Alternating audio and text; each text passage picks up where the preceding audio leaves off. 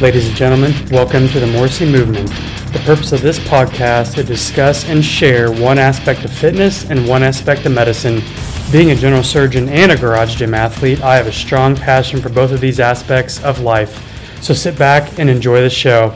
This podcast is for entertainment purposes only. I am in no way forming a patient doctor relationship. While the aspects discussed in this podcast are medically accurate, you should always discuss with your doctor any questions that you may have about the content. You should always discuss with your doctor before starting any new exercise or dietary changes. Hey, what's up, ladies and gentlemen? It's Dr. Chris Morrissey back with another episode of the Morrissey Movement. I want to thank all of you for listening to the show. I really appreciate it. Also, keep the emails coming in with new topics and new content ideas. It really helps me out and gives me a lot more things to talk about instead of me just coming up with content all the time. So, I really appreciate that. So, I decided I'm going to do some macronutrient talks over the next three weeks or so. So, I just decided I'm going to start with fat.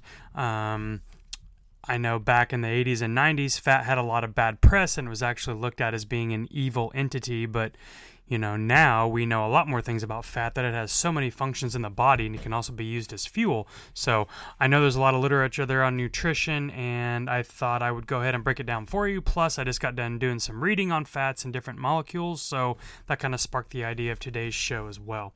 So today I'm going to be going over the different types of fats, the different types of functions that they do for us, and also how you can incorporate them into the diet. So, like I said, fats is one of the most misunderstood macronutrients that we have.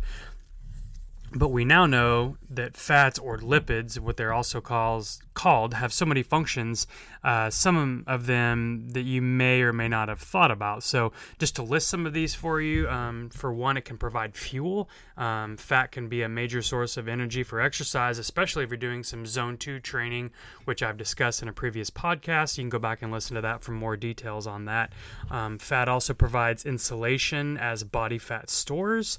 It can aid in absorption of fat soluble vitamins, which are primarily vitamin A, vitamin D, vitamin E, and vitamin K. Um, fat can also act as an energy storage system. It can supply essential fatty acids for us. It can provide padding for body structures and organs. Fats also serve as a component of cell membranes and other cellular structures. Fats promote healthy skin, and they also can be uh, supply building blocks for other biomolecules. So, Lipids themselves occur in both plants and animals, but vary slightly in their chemical composition. So, by definition, lipids are compounds that are soluble in organic solvents, but not in water. Mammal fats tend to be more saturated compared to fish oils and plant oils.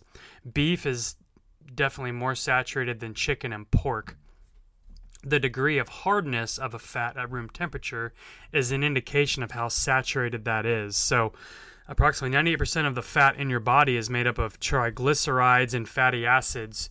The triglycerides and fatty acids compose the fats and oils in your diet also. The difference between fat and oil is fairly simple. Fat is solid at room temperature, whereas oils are liquid at room temperature. Triglycerides themselves are made up of three fatty acids, hence the term tri, and then a three carbon glycerol molecule. The hundreds of different fatty acids come in various lengths between 4 to 24 carbons in length. Fatty acids are grouped as follows. So, short chain fatty acids are 4 to 5 carbons long. Medium chain fatty acids are 6 to 12 carbons long. Long chain fatty acids are 13 to 19 carbons long. And then very long chain fatty acids are 20 or more carbons in length. So, as far as the saturation of fat goes, what does that mean? Um, there's a few different things I will kind of go over here about those. So I'm going to break down the difference in the different saturated fats. So to start with, regular saturated fat are fatty acids that have no double bonds. I'll get into what that means here in a minute. So fats that are high in saturated fat again are solid at room temperature. The main sources of these are animal fats such as meat and dairy, and also tropical oils such as coconut or palm oils. Unsaturated fat are liquid at room temperature. Vegetable oils are a major source of the unsaturated fat in the diet. Foods such as avocados, fatty fish like salmon or tuna, most nuts, and also olives are good sources of unsaturated fat, hence the term olive oil. Um, polyunsaturated fat are fatty acids that have two or more double bonds and usually liquid at room temperature. Primary sources again are vegetable oils, some nuts and seeds. Polyunsaturated fats also provide the essential fats such as omega 3 and omega 6 fatty acids, which I will also discuss later on here in the podcast. Then there's this other thing called trans fatty acids, um, which is made up uh, or made during partial hydrogenation of vegetable oils. So trans fats are known to increase your bad cholesterol levels or your LDL, which stands for low density lipoproteins. It is now required for nutrition labels to actually list the trans fatty acids on there. So, what does trans really mean? And it is not meaning changing as in transgender. Um, in Latin, trans actually means across. So, what does this mean? So, if you ever took organic chemistry or biochemistry, you might understand this. So, I'm going to kind of nerd out here for a minute. And this being audio, it's going to be kind of tough to um, visualize what this is. So, if you really care, you can get out a piece of paper and a pen and follow along with me. So, imagine the letter capital letter H. So, it's made up of two vertical lines connected by a horizontal line. So, the horizontal line is made up of two carbon atoms. So to connect the two carbon atoms together, you just draw a C with a line to the right and then another C with another line next to that off to the right. Now that you've done that, so you have C dash C dash. Now draw a line to each side of the C and also on the tops and bottoms. So you'll go, if you go back to the first C, you'll draw a line up, you'll draw a line to the left, and you'll draw a line down. Now you'll do the same with the one that's on the right. So now this molecule, once you're done drawing, actually represents saturated fat. So there are no double bonds, which in biochemistry or organic chemistry, this looks like an equal sign. so a bond in chemistry looks like a minus sign. This is how the molecules stick together. Unsaturated fats will have an equal sign or a double bond between carbon atoms. So, in the same idea that I gave you above about drawing an H, write a C, then another C on the paper. Now connect the two C's with an equal sign instead of a minus sign. Then above the both of those C's, draw a straight line and put an H above those, like you did before. Now you have a monounsaturated fat. So the making it monounsaturated is there's one double bond or an equal sign between the two. Okay, now the tricky part of the trans fat. So remember I said that it means across in Latin, right? So now if you want to draw the C equal sign C, then on the first C, draw the line above it with an H above that. Now on the second C, draw a line below and now draw another H, which the H stands for hydrogen bond. So, or I'm sorry, hydrogen um, atom, not hydrogen bond. So the H's are across from each other. So one is the top, one is on the bottom, or you can look at it as being on opposite sides of the C. So great. Now you can do organic or biochemistry. So sorry for the nerding out again, but sometimes it's helpful to see the differences without really having to understand all of that jargon. So um, if you can visualize unsaturated, meaning there's double bonds or equal signs between the carbon atoms, whereas saturated means there's no double bonds. All of them are full with hydrogen ions, so there's no way to add any more to this. So now I mentioned another term earlier called hydrogenation. So this is the process by which the hydrogen atoms are added to unsaturated fatty acids, thereby eliminating the double bonds. So hydrogen atoms end up being on different sides of the chain, hence the trans example again. So that kind of breaks down the different types of um, fats that are can be demonstrated in diet or whatever you want to look at it. So now I did mention cholesterol earlier. Um, there's two main components of cholesterol without getting too medical. There's basically the good and the bad, kind of like Star Wars, where you have the good and the dark side of the force, right? So the good cholesterol is known as your HDL, which stands for high density lipoprotein, and the bad cholesterol is the LDL, which is the low density lipoprotein. So when you add these two numbers together, your LDL plus your HDL. This is how you get your total cholesterol, which is a common lab test. And again, I did go over this on an earlier podcast as well. So when you're given a cholesterol number, um, you'll also get the breakdown of the HDL versus the LDL, but the total number is what you m- typically will look at first. So cholesterol is a member of a group of fats called sterols. It is made up or made by the body and only occurs naturally in foods and, that are animal in origin. The highest concentrations are found in liver and egg yolks and are also high in meats, poultry, whole milk, and cheese. Cholesterol has many important functions. It's the component of all cells, actually they are also precursor to bile acids, precursor to various sex cells such as testosterone and also adrenal hormones, precursor of vitamin D, and also an important aid in brain and nervous system tissues. The body needs constant supply of cholesterol for proper health and performance. However, too much has been linked to an increase in cardiovascular disease in some people. So when you hear people having plaques that line their arteries, like in the carotid arteries, which are the arteries that go to the brain, or the heart arteries, or in the leg arteries. This is typically cholesterol based. Also, about 80% of your gallstones that if people have gallbladder disease are also made up of cholesterol. So again, cholesterol is also you know, good and bad, like we talked about before. Um, as far as what's a good level to be at for your total cholesterol, you try to want to shoot for under 200, with your bad cholesterol in an optimal sense being less than 100. So um, now there is more of a breakdown of cholesterol molecules, which are called apo lipoproteins, which is APO, and then lipoprotein. But this is something that really isn't often tested in mainstream medicine. You might have to go to a functional medicine provider or um, another specialist that may order this for you. It is something worth investigating, indeed, if you do have high cholesterol, to see if you actually have true bad cholesterol that's in your blood or not. Um, there's different sizes of molecules that this apolipoproteins can measure, but that's kind of beyond the scope of this for right now.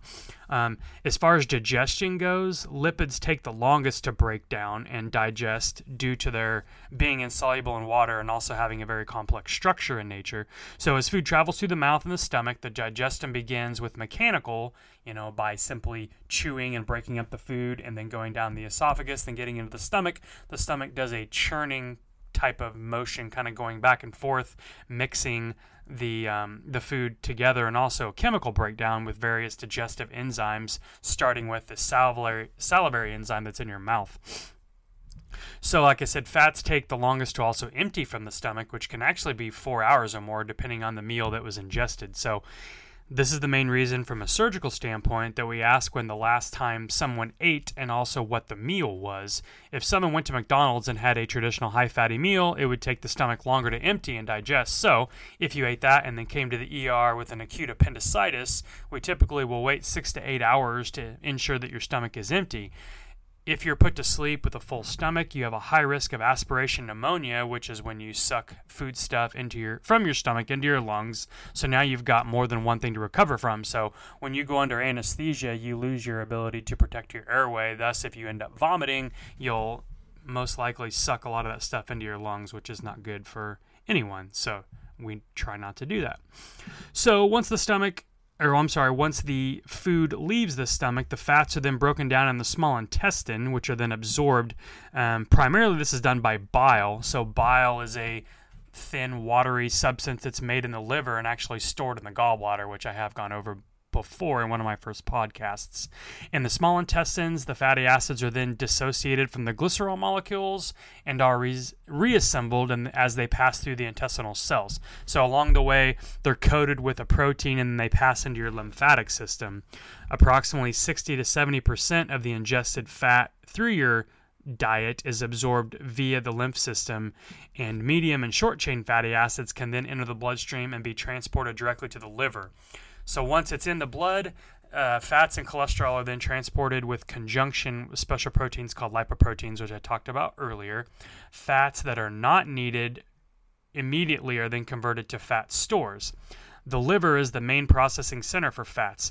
In the liver, fats can be used for energy and also modified by shortening or lengthening the fatty acids and then saturating or unsaturating fatty acids. The fats are constantly broken down, resynthesized, and used for energy.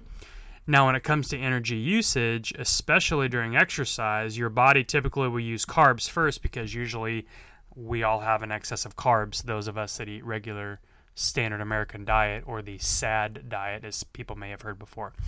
But when you start having metabolic flexibility, meaning that you can actually train your body to burn both carbs and fats, you can train your body to actually use fat more than carbs.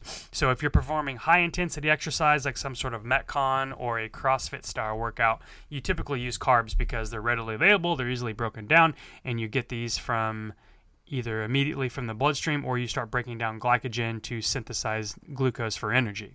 But by utilizing processes like intermittent fasting or time restricted feeding, you can start using fat as an energy source. Especially if you train fasted in the morning or even late morning, early afternoon, um, and do a lower intense exercise such as zone two run or biking, the energy curve actually gets shifted and you will mainly burn fat. So, this is one way that you can actually, you know, kind of not really rapidly, but more efficiently burn fat to try to lose fat, which we all are trying to do in exercise fashions. So, from a caloric standpoint, fat molecules themselves actually have 9 calories per gram, whereas protein and carbohydrates only have around 4 calories per gram. Alcohol actually has around 7 calories per gram. So, when you're considering consumption, you could ingest twice as much carbs and protein as compared to fats and you can be consuming the same amount of calories so that's one thing you're you know fat is a little bit more dense in caloric issues so when people have higher fatty um, diets then you're going to tend to store more fat because it's twice the amount of calories ingesting compared to carbs and protein Fat is also helpful for cushion and shock absorption. Like I said before, some of our organs are protected by fat, such as the kidneys, um, which this is called perinephric fat. This will help protect the kidneys from blunt trauma, even though they are protected since they're kind of deep inside the abdomen. Um, we also have a little fat around the heart, which is called pericardial fat. And then there's also a fatty apron that covers your small intestines called the omentum. And this actually hangs off the transverse colon and also have some blood vessels in this as well. So, now, another thing I'll talk about briefly is there's talk in the literature regarding the benefits of fish oil, particularly omega 3. Even though there is some studies that state they really don't do a whole lot, I personally feel they are beneficial. Um, it is one of the highest studied nutrients that there is, and there's been approximately 14,000 studies looking at omega 3 fatty acids in general. Um, omega 3 has been shown to actually have anti inflammatory properties, whereas omega 6 fatty acids have been shown to be pro inflammatory in nature. So, where can you get some omega 3 um, other than a capsule form, which is definitely an option if you're not a big fish or nut eater? But you can get some of this from flaxseed, butternuts, hemp seed, and walnuts. Um, from dietary standpoint, what other types of foods you can get? If you ingest approximately three ounces of sardines or wild cut salmon, four ounces of white tuna, 12 ounces of light chunk tuna, clams, or shrimp can be enough to get you the daily intake that you need a lot of us are actually deficient in omega 3s. Um, there is a few lab tests out there that you can measure your omega 3 to omega 6 ratio to see if you do have a deficiency and would possibly benefit from supplementation. Um, there's a test um, which is you can get this from www.omega3test.com, um, which is actually a finger stick. You can actually just stick your finger, almost like checking your blood sugar, put a couple drops on a piece of paper and send it in, and they can analyze all of this for you. Um, there's also another functional medicine lab that I use that you can do this through another finger stick option or also um, with a blood draw as well. I actually am going to do this on myself to kind of see where I stand on this. I do take a omega 3 supplement at night. Um, I typically take about three capsules, so I try to ingest around two grams if I can. On average, we need about one to three grams per day of omega 3 to be beneficial for us regarding inflammation, recovery, etc. So that's kind of the wrap on the fat episode. Um, hopefully, this was informative for you. I try not to be too technical or chemical in nature. Um, I'm just trying to get some, you know, broad spectrum knowledge for everyone. Now, I do have another rabbit hole random internet fact of the week. Since it was just April Fool's Day last week, I was actually curious as to when and why this day occurred. My kids, especially my younger boys, love April Fool's Day and they're always coming up with some sort of shenanigans to do to people, including the toothpaste and Oreo cookies example, food coloring in things, gluing various objects to various body parts, etc. But why did this day occur? I asked our foreign exchange student who we currently have, which is from France, and asked her if she dated anything over in France with this, just out of curiosity. She said that yes, they do, but they just cut out fish and put tape on it and then put it on people's backs, sort of like a kick me sign. And then I asked her why they did that, and she said, I honestly don't know. We just have always done that. So after looking on the interwebs, I did find on one source, which is actually history.com, um, that April Fool's Day did originate in France. Some historians speculate that it dates back to around 1582 when France switched from the Julian calendar to the Gregorian calendar as called for by the Council of Trent in 1563. In the Julian calendar, as in the Hindu calendar, the year began with the spring equinox around April 1st. People who were slow to get the news or failed to recognize that the start of the new year had moved to January 1st and then continued to celebrate it during the last week of March through April 1st became the butt of everyone's jokes and also hoaxes and were called April Fools. These pranks included having paper fish placed on their backs and also referred to as Poisson d'Avril, which I'm sure I completely butchered that in French, which means April fish and is said to symbolize a young, easily caught fish and a very gullible person. So I thought that was fairly interesting and ironic that we do have a foreign exchange student from France and that she also does the putting fish on people's backs, but I had no clue where that came from. So I thought that was kind of funny. Anyway, there you have it. Thanks a lot for listening to the show this week. Please leave up to a five star review. It really helps the show reach more people. And also, if you can, share it with two friends if you haven't already, just to get more people out there and listening to the show. You can also email me at the Morrissey Movement, T H E M O R R I S S E Y, M O V E M E N T at gmail.com for any ideas or feedback. I would really appreciate that. Now, get out there and get moving. And remember, movement is the best medicine.